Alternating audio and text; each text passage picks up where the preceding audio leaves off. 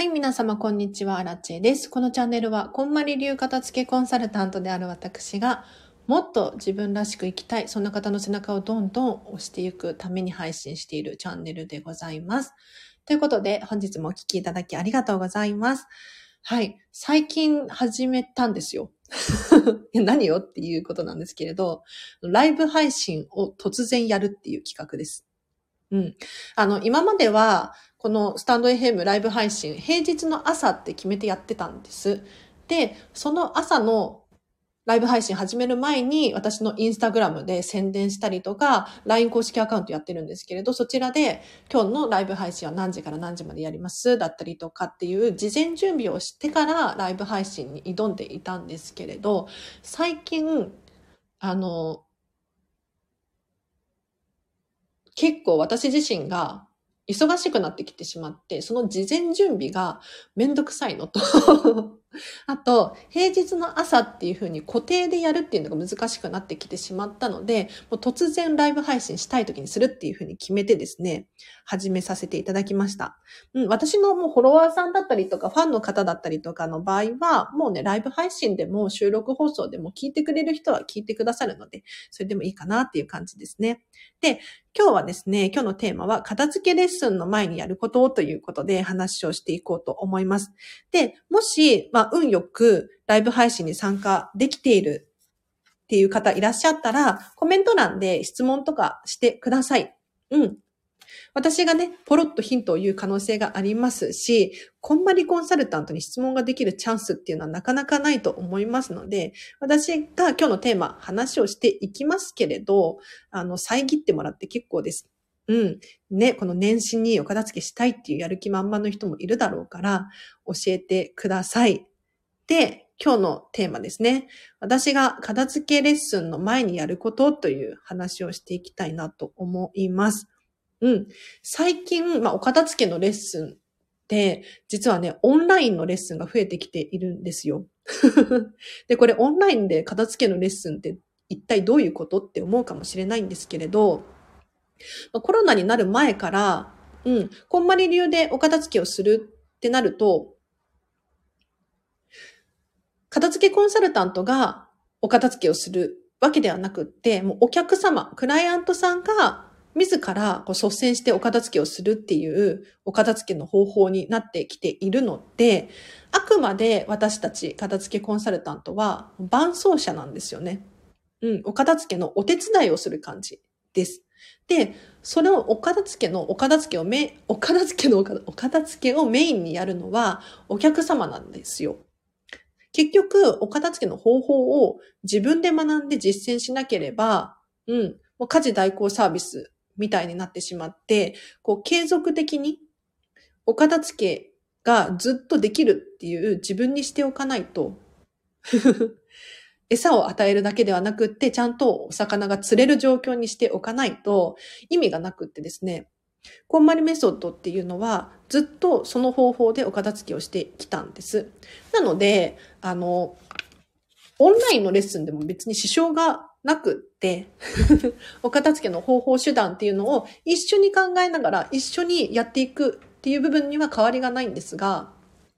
オンラインのレッスンはお客様が主体でね、メインで行動ができるので、本当にしっかり定着させることができるなと思います。うん。まあ、お手伝いすることはできないんですけれど、例えば私もこっちの画面越しにね、一緒にお洋服畳んだりとか、あと最近はズームでこう画面共有とかもできるじゃないですか。だから、こんまりさんの本をね、画面共有したりとか、あとは YouTube で畳み方動画見せながらみたいな感じでレッスンを進める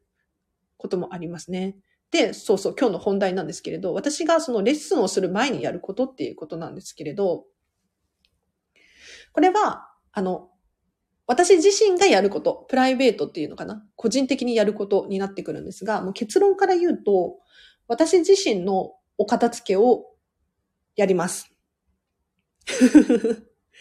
ね、これ当たり前でしょって思うかもしれないんですが、あの結構完璧にお片付けを終わらせてからお片付けのレッスンだったりとか、最近はこんまりコーチングって言って、うん、思考のお片付けっていうのかな？このコーチングのモニターさんで練習をさせていただいてるんですけれど、うん。このレッスンの前にもやっぱり自分のお片付けを終わらせてから挑みますね。例えば、食器を洗うとか、洗濯物を畳むとか、っていうことです。うん。で、洗濯物を畳んだだけではなくって、ちゃんと収納までさせる。食器も洗っただけじゃなくって、ちゃんとしまう。元の場所に戻す。っていうことで、あの、机の上には、そのレッスンで必要なものだけを置くみたいなイメージで、うん。それだけものを出して、残りは収納する。っていうのを常に心がけておりますね。はい。あ、あこぴさん、こんばんは。今日もありがとうございます。ありおさんもこんばんは。夕飯の支度してます。ということで、あ、このチャンネルはね、実は、そうなんですよ。リオンさんみたいに、ながら聞きしていただくと、家事がはかどるっていう噂なので、もしね、お片付けしたいなっていうふうに思う方いらっしゃいましたら、ゴミ袋を、ゴミ袋を片手にこのラジオを聞いていただくと、おそらくはかどってしまうだろうと思いますよ。うん。で、なんでその片付けのレッスンの前に自分のお片付けを完璧にしておく必要があるのかっていうと、これ、コンマリメディアジャパンの社長のサンディさんまあ、日本の、日本人なんですけれど、そう、こんまりさんがね、社長じゃないんですよ。はい。サンディさんがですね、平税だよっていうふうにいつもおっしゃられていて、平税って何かっていうと、こう常日頃からやっている行いが、とっさの時に出てしまうんだっていう日本語なんですが、本当にまさしくその通りだなと思っていて、この、まあ、ラジオをしていても常に思うのは、普段使っている言葉遣いだったり言動っていうのがポロッと出てしまうんですよね。だから、もうね、私自身がいつもやっている行いが、片付けのレッスンだったりとか、まあ、画面越しかもしれないんですけれど、伝わるんじゃなかろうかと思って、お片付けはね、完璧にしてからレッスンに挑みます。だから、さすがに、その、家からの配信になったりすることもあるんで、正直、着替えたりとか、お化粧したりとか、外出するわけじゃないので、必要ないっちゃ必要ないのかもしれないんですけれど、私、アラチェ的には、やっぱり、片付けコンサルタントとして、どう自分がありたいのかっていうのを非常に重要視しているポイントなので、ちゃんと片付けコンサルっぽい洋服を着るし、お化粧をするし、っていう感じです。はい。だからね、片付けコンサルタントになるとどんなメリットがあるかっていうと、常にお家が綺麗っていうメリットがあります。やっぱり忙しくなったりとか、あともうどうしても疲れちゃうっていう時も私があるので、100%毎日365日ね、完璧に片付いてる部屋を保てるかって言ったら、そういうわけにはいかないんですよ。で、これ、こんまりさんも同じようなことをおっしゃられていて、最近、こんまりさんは3人目のお子様が生まれたばっかりなんですけれど、子供さんが3人もいたら、もうそりゃ大変なことになるわけですよね。うん。で、こんまりさんですらできない時があるっていうふうにおっしゃられているので、もう私みたいなね、その、こんまりコンサルタントの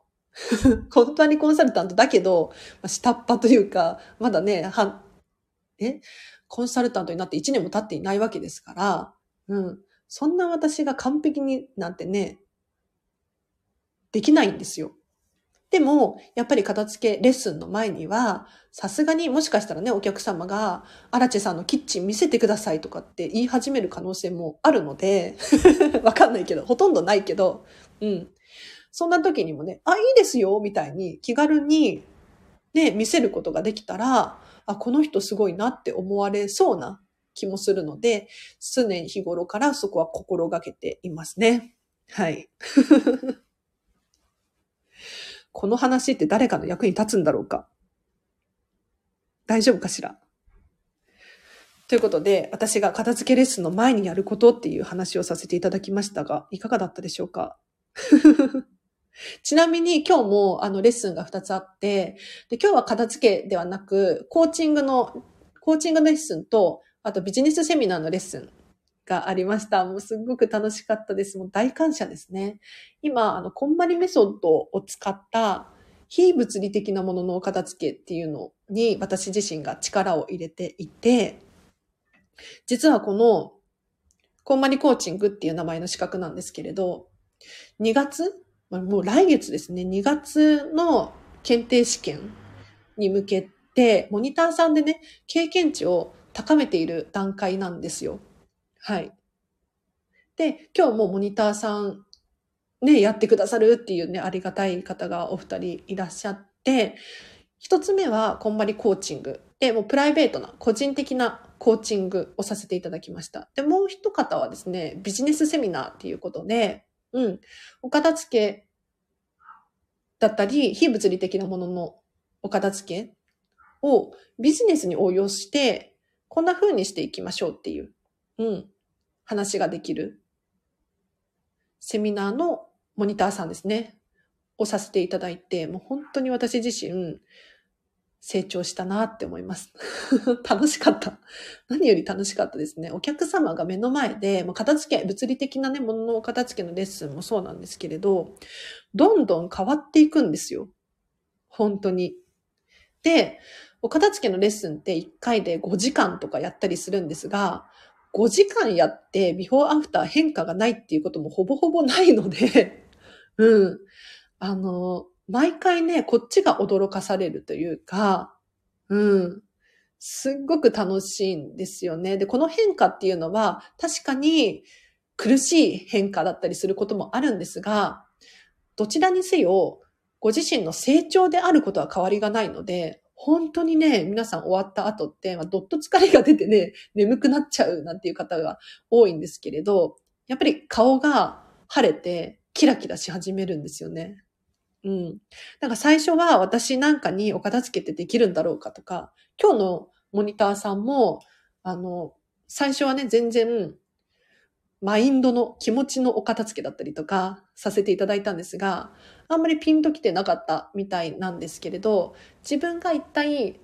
どんな悩み事があって、じゃあその解決に向けてどうやって何をしたらいいのかっていうのが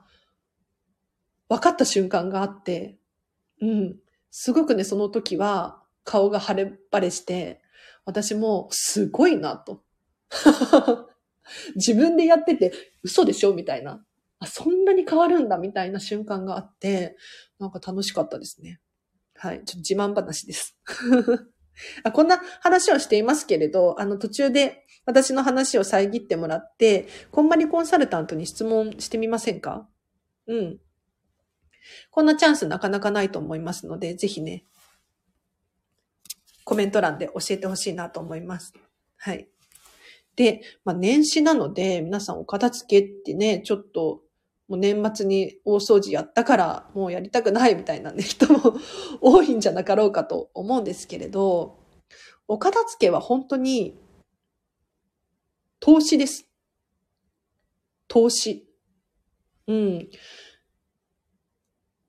なんて言ったらいいんだろう。こう自分の幸せのために、まあ、例えば物を買ったりとか、いろんなね、サービスを受けたりとかっていう方法があると思うんですけれど、まあ、物を買うっていうのは割とその時の、まあ、一瞬のための幸せだったりするんじゃないかななんて思うですね。一方で、まあ、お片付けってね、部屋がスッキリするだけじゃんっていうふうに思う方も多いと思うんですけれど、実際やってみると全然そんなことなくって、本当にこの効果っていうのが、もうね、びっくりするくらい大きくって、体感してみてほしいなって思うんですよ。毎回毎回。これはでも本当にやったことがある人じゃないと気づけないことだったりするんじゃないかなって思うんです。もう本当にお片付けがね、苦手でやりたくないってね、お片付けの効果を感じたことがないっていう人もいるかもしれないんですけれど、ちょっと想像してみてもらいたいのが、まあ、例えばホテル。うん、ちょっといいホテルとか旅館とかに泊まった時に、すっきりしてますよね。うん。そのスッキリしている環境に自分の身を置いてみると、やっぱり思考がクリアになったりとか、あとは時間が余ったりとかっていう現象が起こりませんか？なんか家にいると結局バタバタしちゃって何もできなかったなんて思うことが私もかつて結構あったんですけれど、例えばね、お友達と旅館に行ったりとかすると、あんなに毎日忙しくしてたのに、なんか温泉でゆっくり過ごす時間があったりとか、不思議なものでね。これなんでかなって思うんですけど、やっぱり物が多ければ多いほど思考の邪魔をするんですよね。うん。なんか目の前に漫画があったら漫画読みたくなっちゃうし、テレビついてたらテレビ見たくなっちゃうし、一方で、こう、どこかね、旅行に行ったりとかすると、そういった類のものが一切ないわけなので、本当にやるべきこと、うん、っていうのが限られてきて、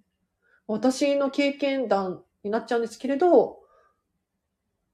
時間が増えたり、お金が増えたり、幸福度が高まったり、びっくりする効果があるので、本当にお片付けは投資だって思ってもらって、その、一回終わらせてみましょう。こんまりメソッドでお片付けをするのは、本当にある一定の期間だけなんですよ。うん。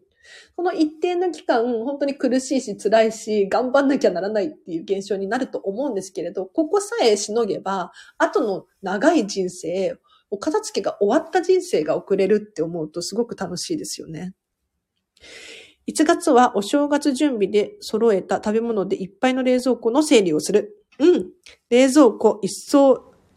料理を頭を使って作ります。ということで、リオンさん、いいですね、いいですね。宣言ありがとうございます。そう、このチャンネルで宣言していただくと、あの、片付け仲間たちがね、結構聞いてくださっているので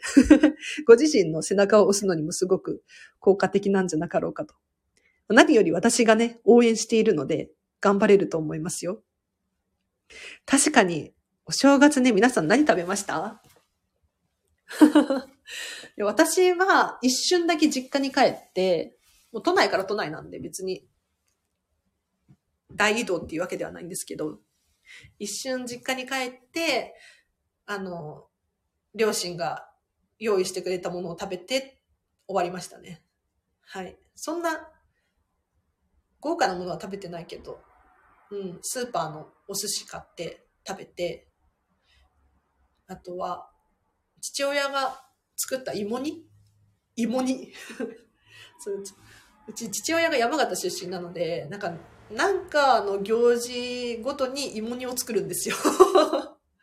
そう。で、芋煮を食べて終わりっていう感じですね。うん、全然おそお正月っぽい料理はあんまり食べなかったなはい。私の家にもお正月っぽいね、料理とか買ったり食べたりとかストックもないし、うん、なんかお餅も食べなかったですね、今年ね。でも自分のときめきで選んでるので、それはそれでいいかななんて思います。はい。いやでもね、やっぱり食べ過ぎちゃいますね、お正月はね。皆さん、お正月太りとか大丈夫ですか？私はもうさすがにやばいと思って、今日ね、軽く運動しましたよ、久しぶりに。はい。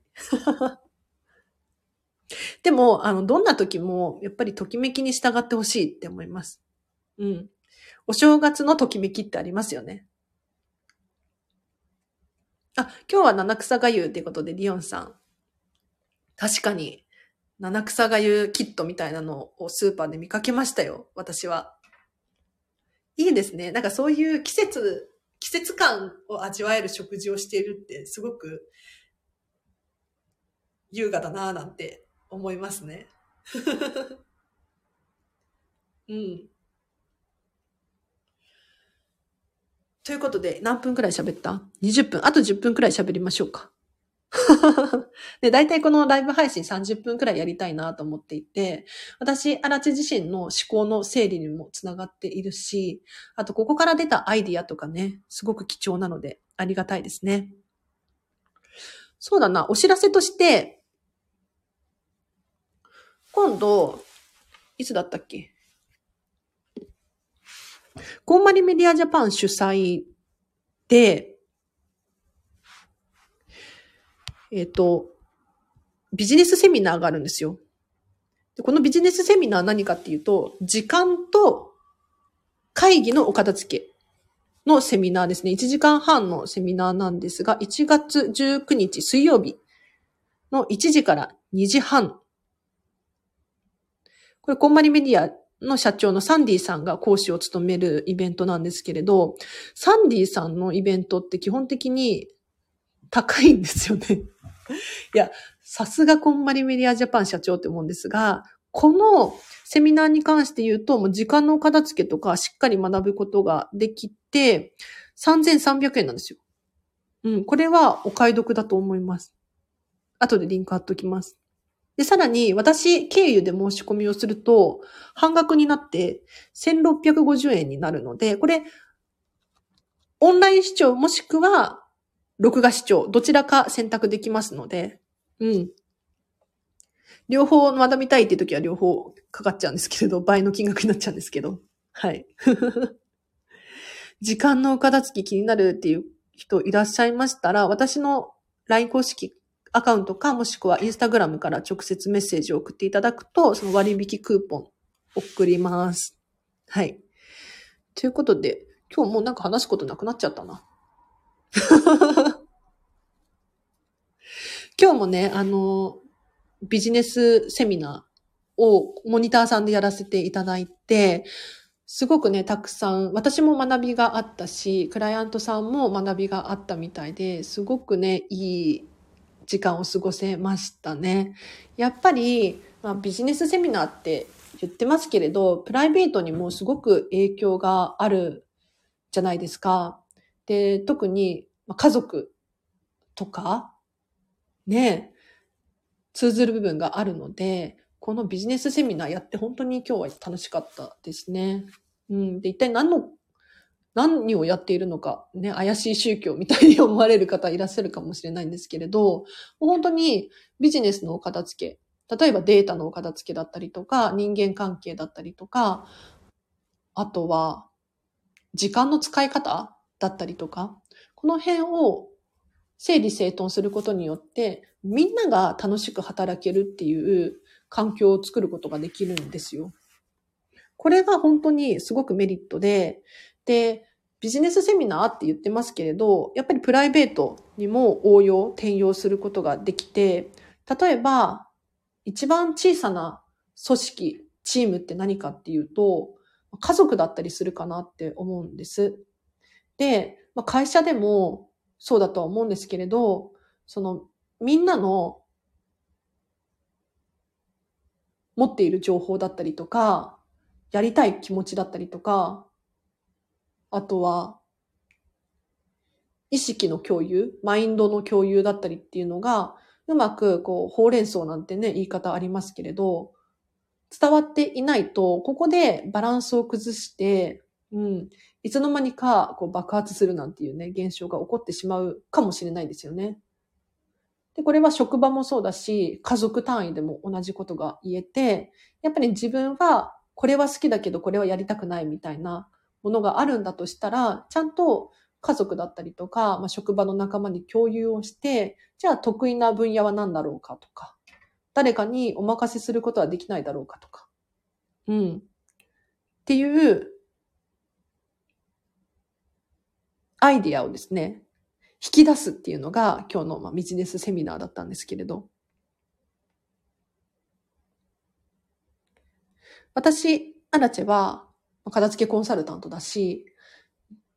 ビジネスアシスタントとして活動させていただいてるんですけれど、基本的に本当に私の中に答えがなくって、うん。で、これどんな状況の誰であろうと同じことが言えて、もう答えを持ってるのはもうその人だけなんですよね。うん。本当に。誰かが正しいとか正義だっていうふうに思っていること、事柄があったとしても、他の誰かから見たらそれは悪だっていうふうに判断することもあるので、うん。やっぱりね、一概にこれが正解だからこうしてっていうのはできないんですよね。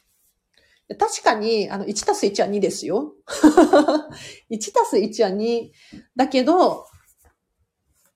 果たして、それが好きか嫌いかっていう問題なんですよ。うん。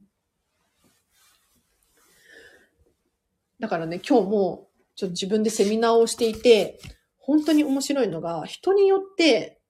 いろんな考え方があって、うん。全部素敵。全部素敵で、全部楽しかったですね。はい。ということで、あ、25分くらいになりました？はい。では、今日はここまでにしようかな。皆様、今日はどんな一日でしたか？ときめきを選ぶことができましたか？もう本当に人生は選択の連続なので、どんなにちっちゃな選択であろうと、自分がときめく方を選んでほしいんですよ。うん。だから、悩み事。私、悩み事って大きさがないと思ってて、ちっちゃい悩み事も大きな悩み事も同じだと思っていて、結局、なんで人が悩むのかって言ったら、どっちでもいいから、だと思います。うん。要するに、A と B があったとして、A を選んだ未来と B を選んだ未来と、想像で比べても、ちゃんと